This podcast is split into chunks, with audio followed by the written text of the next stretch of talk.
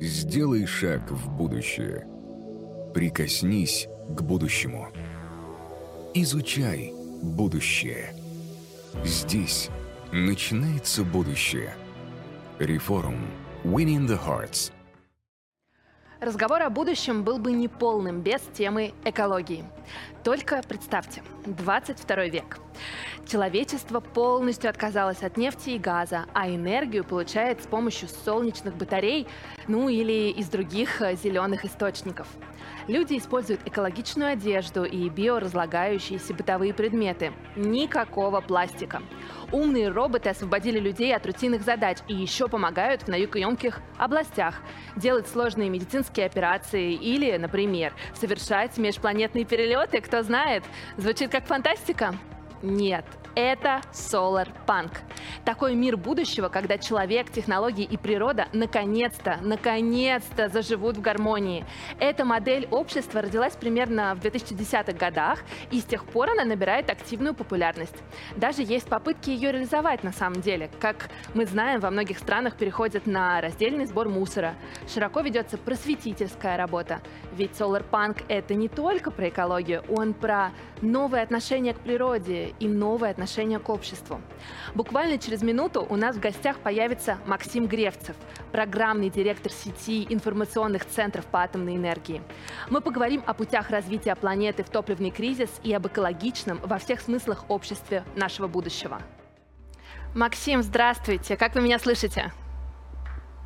Анна, добрый день. Слышу прекрасно. Прекрасно. И я хочу начать с того, что мне очень нравится ваша футболка. Для тех, кто не видит, там написано «Наука всегда кстати». И мне кажется, что это хорошее предисловие к нашему разговору, который, я надеюсь, будет интересным и полезным для слушателей. Давайте мы, может быть, наших зрителей познакомим с вами и в двух словах расскажем, что это за сеть информационных агентств, информационных центров по атомной энергии, которую вы представляете. Да, мы некоммерческая организация, которая занимается популяризацией науки и технологий.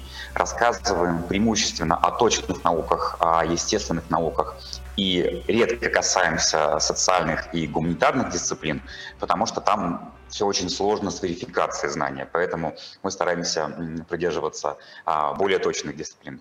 У нас есть два табу, мы не говорим о политике и мы не обсуждаем темы, связанные с религией.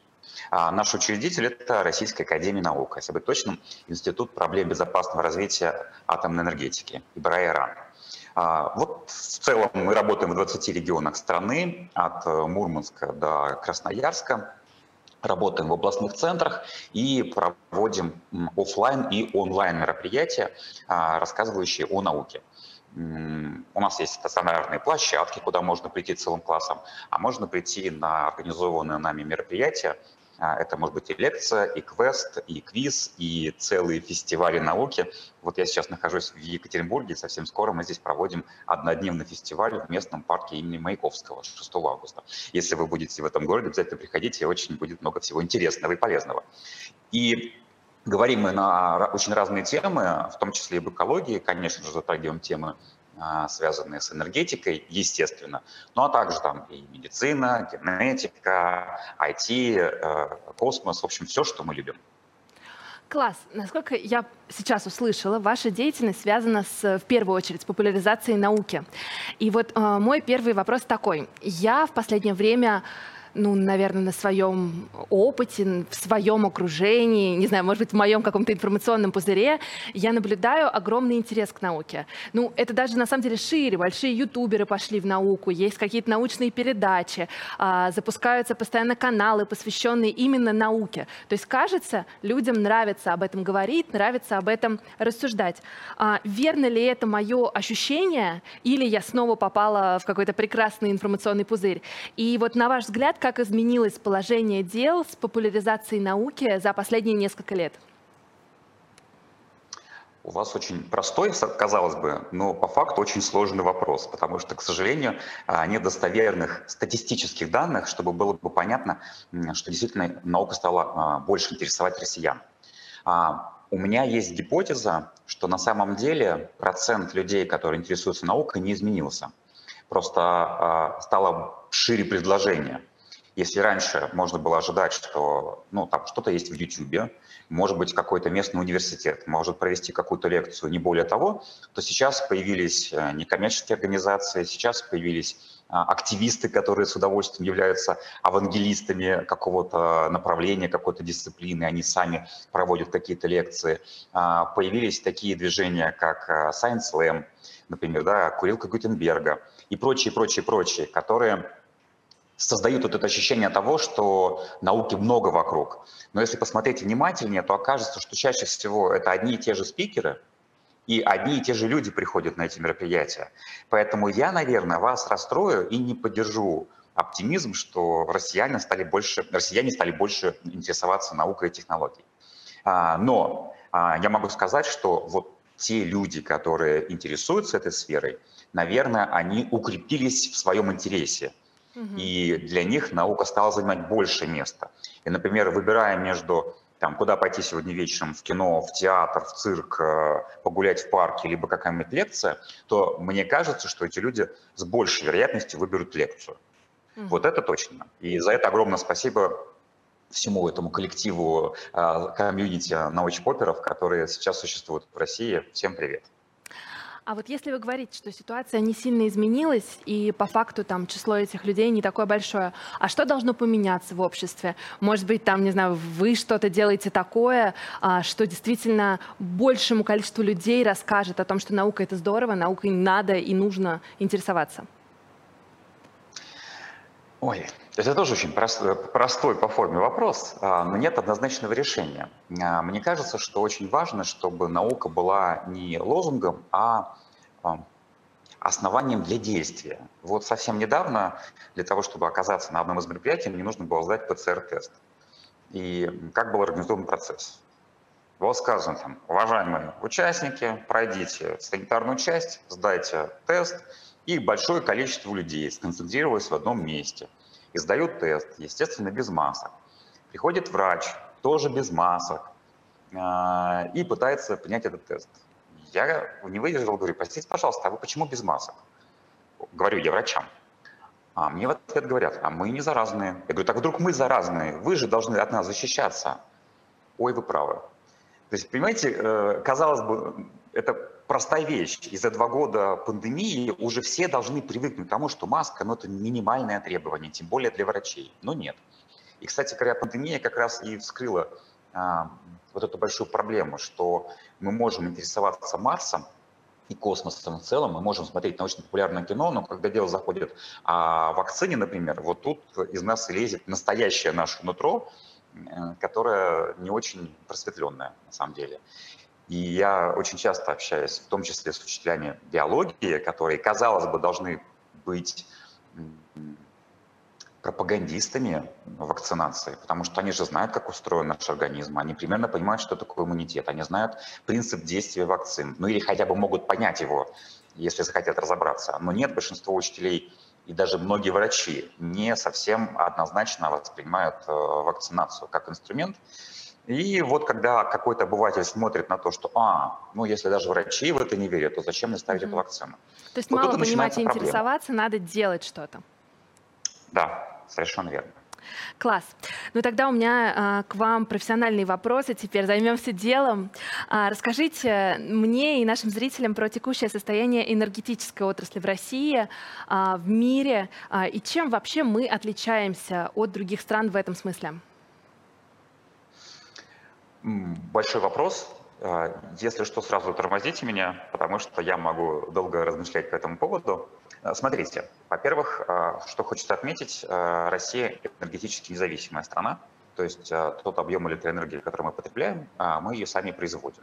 Есть отдельно труднодоступные регионы, в которых мы закупаем электроэнергию, например, из-за границы, но то только потому, что туда самостоятельно очень трудно пробросить провода и проще купить у соседей.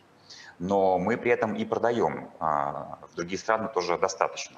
Поэтому новость номер один, она хорошая, мы энергонезависимы. Новость номер два. Да. Новость номер два – это то, что в России в целом наблюдаются одни и те же тренды и тенденции, что и в мире. И, конечно же, самый главный тренд, о котором нельзя не сказать, это декарбонизация. то есть снижение потребления таких источников энергии, которые приводят к выбросам парниковых газов. Я сейчас говорю прежде всего про уголь, я сейчас говорю про газ и нефтепродукты. Конечно же, вот три кита, которые составляют львиную долю всего парникового эффекта вокруг нас. Если мы говорить про, про цифры, то вот тут и будут скрываться отличия, потому что можно сравнивать Россию с отдельными странами, а можно в целом по планете. Я бы вот в целом по планете сравнил. Давайте Я так. даже себе выписал, выписал даже несколько цифр. Вот, например, в целом на планете примерно тридцать шесть процентов электроэнергии вырабатывается с помощью угля. Самый грязный способ добычи электроэнергии. А в России доля угля четырнадцать процентов, и это замечательно. Mm-hmm. Да, зато у нас доля, доля газа сорок пять процентов, а в среднем по миру двадцать два процента. Ого. Да. Дальше гидроэнергетика. В России электростанции, которые находятся на воде, да, на, на реках, это наши гигантские плотины, в России эта доля восемнадцать процентов, а в среднем по планете пятнадцать процентов. Угу. И вот дальше мы уже переходим в область, которую можно было бы условно назвать чистой энергетикой. Почему условно, я сейчас еще расскажу, но пока цифры. Доля атомной электрогенерации в России превышает двадцать процентов, а в мире десять процентов. А, то есть здесь а, мы, в общем, даже лучше перформим. Мы, мы лучше, да, мы а. даже лучше, чем в среднем по миру, да. Но вот то, что касается других чистых источников энергии, вот тут начинаются проблемы, потому что, например, ветер, солнце, био в целом превышают двенадцать процентов по планете, а в России эта доля всего лишь один процент. Но я, честно говоря, не могу вспомнить, где в России я видела ветряную мельницу, например. А вот эти пейзажи сразу возникают у меня, когда я думаю про Голландию или, в принципе, любую европейскую страну. Вообще, на самом деле, в России есть три крупных э, компании, которые занимаются вводом в эксплуатацию ветроэлектростанций. Да, электростанции, а, да. Одна из них, электростанция, одна Конечно, из них да. э, это Роснано. Вторая, и вот здесь что-то не подсказывает, что скоро они либо уже объявили об уходе, либо скоро уйдут, это итальянская эн эл. И третья – это Росатом. Не поверите, но внутри Росатома есть компания Нова Винд, которая производит а, атомные электростанции, и они уже введены в эксплуатацию на юге России. Это Ставропольский край, это Адыгея, в Краснодарский край и Ростовская область. Пока это все на юге России, и суммарно мощность этих станций уже превышает один гигаватт. Это достаточно большой, хороший объем. Более того, в прошлом году прирост ветростанций был сорок пять процентов. Это хороший темп такой. И амбиции как минимум утроить эти показатели, поэтому поезжайте на юг России, в район Кавминвод, вы увидите эти огромные поля с красивыми ветряками высотой сто пятьдесят метров. А правильно я понимаю, что когда мы говорим нефть, газ и уголь, это так называемые традиционные источники энергии, так? А может быть, мы для наших да, зрителей поясним, в чем их особенности, в чем плюсы и в чем минусы, для того, чтобы лучше как-то погрузиться в эту тему? Да, это традиционные источники энергии. Почему они традиционные? Потому что мы к ним уже давно привыкли. Потому что долгое время весь технический прогресс держался на том, что мы могли а, топить печку углем. А, и, например, у нас появились паровозы или пароходы в девятнадцатом веке такие. Да, а потом мы научились делать станции и снабжать крупные города электроэнергией. И вы можете погуглить, поискать ветропарк и угольные станции в Германии в одном предложении, увидите невероятное зрелище, когда у вас на переднем плане угольный карьер открытый, а за ним чистые красивые ветряки. И при этом ты не понимаешь, как же так, продвинутое государство, Германия, и при этом они не отказываются от угля, но закрывают атомные электростанции. Так вот, особенность традиционной энергетики заключается в том, что мы берем природное топливо, которая, по большому счету, является продуктом многотысячной и даже многомиллионной истории нашей планеты, когда живые организмы умирали, разлагались, оседали у нас в породах и образовывалась нефть, газ и уголь. И сейчас мы добываем эти ресурсы и просто их сжигаем. При этом при сжигании этого топлива в атмосферу выделяются парниковые газы. Чаще всего говорят про си о два, но на самом деле это СО2 эквивалент или коэффициент. Самый страшный газ не СО2, а, например, метан. Кроме того, парниковым газом является и даже водяной пар, но его способность парниковая такая маленькая, что ею можно даже пренебречь. Хотя в абсолютных цифрах, конечно, водяной пар самый большой по объему парниковый газ. Так вот, углекислый газ, к сожалению, приводит к тому, что наша планета начинает перегреваться. Есть уже, в принципе, консолидированная позиция ученых, которые сходятся во мнении, что критически важным показателем является два градуса относительно доиндустриальной эпохи. То есть в девятнадцатом веке, до того, как мы начали активно использовать уголь, нефть и газ, были определенные показатели температуры.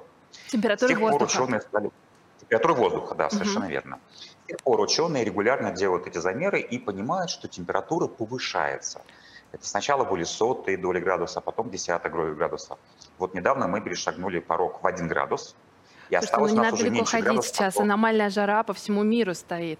И как раз это лето – это доказательство того, о чем вы говорите. А вот здесь многие специалисты а, вас бы поправили вот в каком отношении.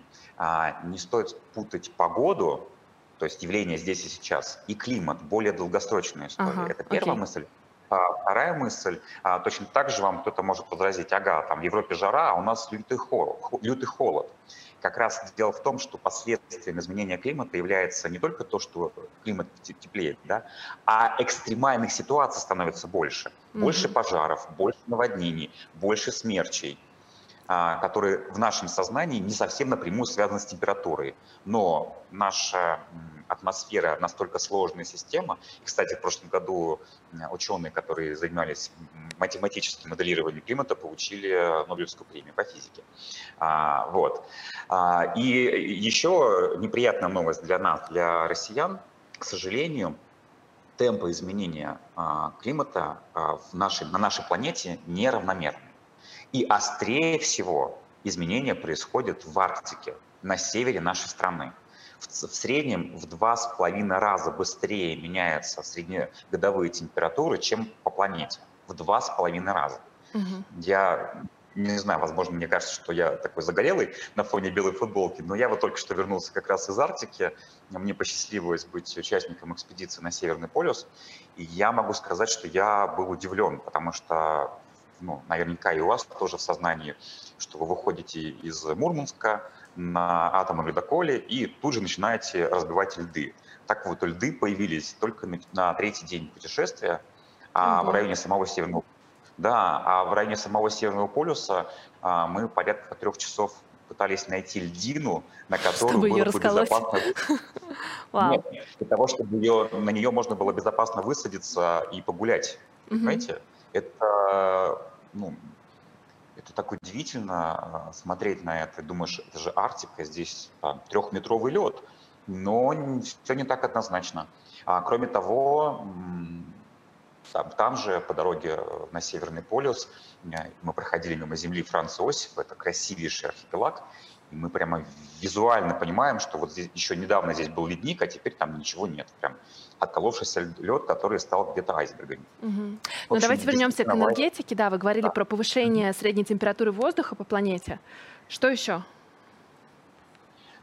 Второе. И поэтому в области энергетики наблюдается явная тенденция о том, чтобы переходить с традиционных источников энергии на так называемые альтернативные. И вот тут есть разногласия, что считать чистыми источниками энергии. Например, самые большие споры вызывает атомная электростанция, потому что, с одной стороны, она не выбрасывает в атмосферу никаких парниковых газов, но при этом экологически а, может нанести какой-то ущерб в случае аварии. Да, мы все помним Фукусиму, Чернобыль или Тримайл Айленд. Это единичные случаи, но так или иначе они возможны были. И поэтому а, в мире нет согласия по атомной энергетике. Но совсем недавно Еврокомиссия все-таки внесла атомную электро... атомные электростанции, а также газовые электростанции в список своей зеленой таксономии. Это список тех станций, которые являются привлекательными для инвестирования. И поэтому в самое ближайшее время, я надеюсь, мы увидим а, бум строительства таких станций в Европе, потому что бизнесу, частному прежде всего бизнесу, будет интересно. И вот тут вы можете меня спросить, какой же частный бизнес, когда мы говорим про атомные электростанции, но на самом деле по всему миру есть десятки стартапов, которые работают над созданием новых небольших атомных реакторов. И в числе тех людей, которые занимаются этим направлением, например, является Билл Гейтс, основатель Microsoft. Да, у него есть собственный стартап, и он инвестирует в другие стартапы. Кроме того, в прошлом году есть такая компания, наверняка вы ее знаете, Rolls-Royce. Кто-то ее знает как производителя люксовых автомобилей, кто-то знает ее как производителя двигателей для самолетов, например. А теперь внутри Rolls-Royce появилась отдельная дочерняя компания, которая будет заниматься строительством модульных атомных электростанций. И они обещают в ближайшие восемь лет вывести на рынок уже станцию в реальности. И занимать это все будет строительство от нуля до ввода в эксплуатацию всего пятьсот дней. А как Кроме работает... Того, да, простите. Конечно, конечно. А, да, мой вопрос был, уточнять. Как работает атомная энергетика и почему, на самом деле, она более экологична, чем другие? Вот, хороший вопрос. Вы не поверите, но атомная станция – это большой чайник. Внутри есть реактор. В этом реакторе загружается топливо, ядерное топливо, в основе которого лежит уран двести тридцать пять. Это такой изотоп. Неважно, на самом деле, при распаде уран выделяет тепло. Вот это тепло улавливается и нагревает воду. Эта вода находится под давлением сто шестьдесят атмосфер, поэтому ее можно разогреть до температуры триста двадцать градусов. И вот в таком невероятном состоянии эта вода нагревает другую воду, уже которая не является радиоактивной, и там образуется э, пар высокой плотности, который подается на турбины. В общем, они вращаются и вырабатывается электроэнергия. Все очень плотно, очень просто и примитивно. И экологичность атомной станции заключается в том, что в атмосферу мы ничего не выбрасываем, мы ничего не сжигаем. А второй момент – очень мало топлива нужно для станции, прямо в тысячи раз по объемам. Поэтому там один спичечный коробок уранового топлива – это вагон угля.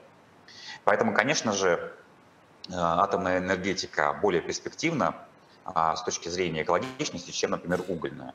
И что-то мне подсказывает, что в ближайшие два-три года все-таки европейские страны, Бельгия, Италия, Германия пересмотрят свою политику отказа от атомной энергетики и будут продлевать работу атомных станций, потому что изменился внешнеполитический контекст, и теперь им тоже важно быть энергонезависимыми. Про пути перехода на альтернативную энергетику. Как вы думаете, через сколько это произойдет? И произойдет ли это полностью в какой-то момент? Я думаю, что да, в какой-то момент это произойдет полностью, но это случится, скорее всего, не в двадцать первом веке.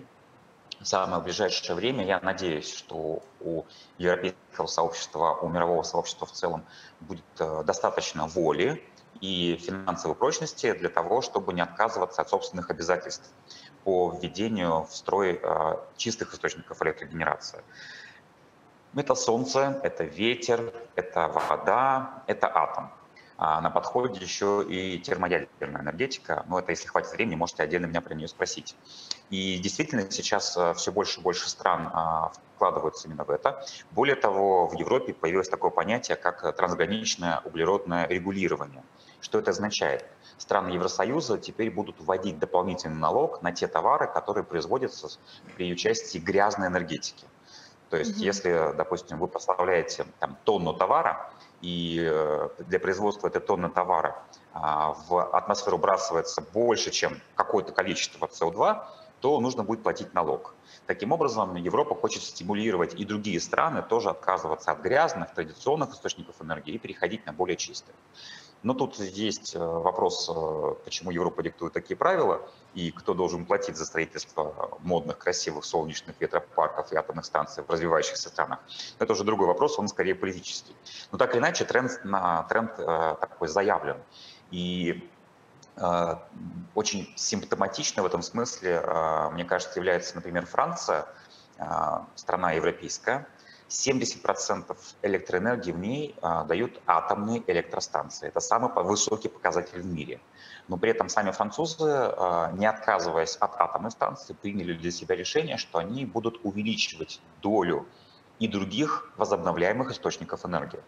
То есть у них принята целая программа по строительству солнечных и ветропарков для того, чтобы увеличивать объем вот этих, а снижать количество угольных и газовых станций. А давайте, может, и... мы коротко про солнце и ветер расскажем. Солнце, ветер, вода, да? да? А в чем преимущество и что из этого лучше? А, преимущество. Преимущество заключается в том, что это красиво, а, это относительно быстро строить, и это не приводит к прямому выбросу СО2. Но важно понимать, что есть такое понятие, как жизненный цикл. То есть на самом деле нужно оценивать не только то, то каким образом вырабатывается электроэнергия, а нужно оценивать, а что было сделано для, для того, чтобы построить, эксплуатировать и вывести из эксплуатации этот объект. И mm-hmm. вот тут окажется, что солнечные панели очень трудно создаются и почти не перерабатываются. Mm-hmm. То же самое касается ветропарка. Это, конечно, углекомпозитные материалы, но мы пока не очень хорошо научились с ними работать. То есть в итоге это все огромные объемы а, мусора, который нужно будет потом как-то утилизировать. И на это тоже нужны ресурсы. И поэтому а, в пересчете на... Есть, в общем, такой показатель, как а, один киловатт электроэнергии за весь жизненный цикл. И окажется, что эс о два... необходимо для атомной станции, для его строительства, ввода из, из эксплуатации, нужно примерно столько же, сколько для строительства ветр, ветропарка и солнечной станции. Поэтому они с точки зрения эс о два практически одинаковые.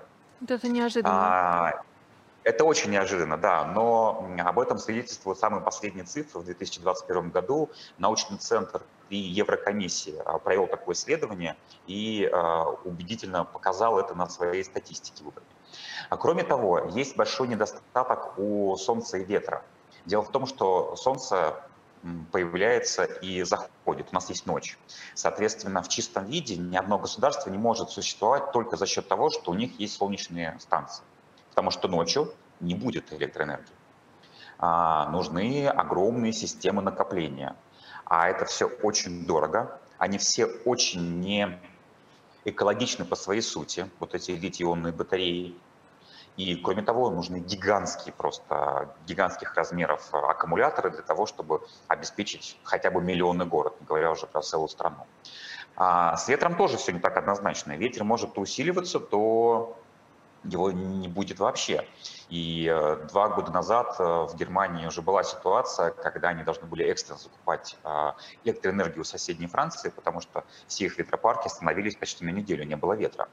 Поэтому сейчас все чаще говорят о том, что нужно строить энергосистему на, по принципу баланс, баланса.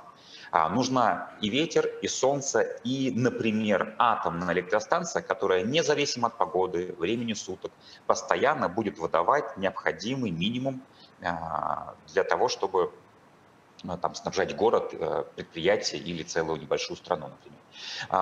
Вот, наверное, вот про энергобаланс правильно говорить. А, а так, в целом, конечно же, солнце и ветер – это очень перспективное направление. Сейчас не менее... перспективным является водородная энергетика, потому что водорода на планете много, и когда мы сжигаем водород, выделяется не эс о два, а выделяется вода. Угу. Другое дело, что производить водород очень дорого, и сейчас преимущественно его производит как раз это такой побочный эффект переработки газа, но его можно вырабатывать и другими способами. В общем, сейчас идет вопрос о том, чтобы снизить себестоимость чистого водорода, и усовершенствование технологий того, как его правильно хранить и как из него обратно забирать электроэнергию. Потому что водород может быть как топливом, так и способом хранения электроэнергии. Не так давно я был в МИФИ. МИФИ – крупный носитель, национальный университет, сейчас МИФ, не я у МИФИ, Национальный исследовательский ядерный университет, вот они как правильно называются. И там есть удивительная лаборатория. Мне показывали установку, которая как раз является экспериментальной. Они учатся осаждать водород такими тоненькими, тоненькими пленочками для того, чтобы вот таким способом аккумулировать электроэнергию. Пока это большая проблема, не решенная по всему миру, но и мы здесь, в общем-то, не так, чтобы сильно отстаем. Все страны сейчас смотрят в одну сторону. Но при этом водород может быть еще и топливом в чистом виде. И даже в нашей стране сейчас началась работа над проектом создания водородного поезда. Это совместный проект Росатома и эр же дэ. Пилотный проект будет запущен на Сахалине. Вот. Но такие поезда уже существуют. Французский гигант Альстом его уже создал, и такие поезда уже курсируют в Германии. Круто. Сделай шаг в будущее. Прикоснись к будущему. Изучай будущее. Здесь начинается будущее. Reform. Winning the Hearts.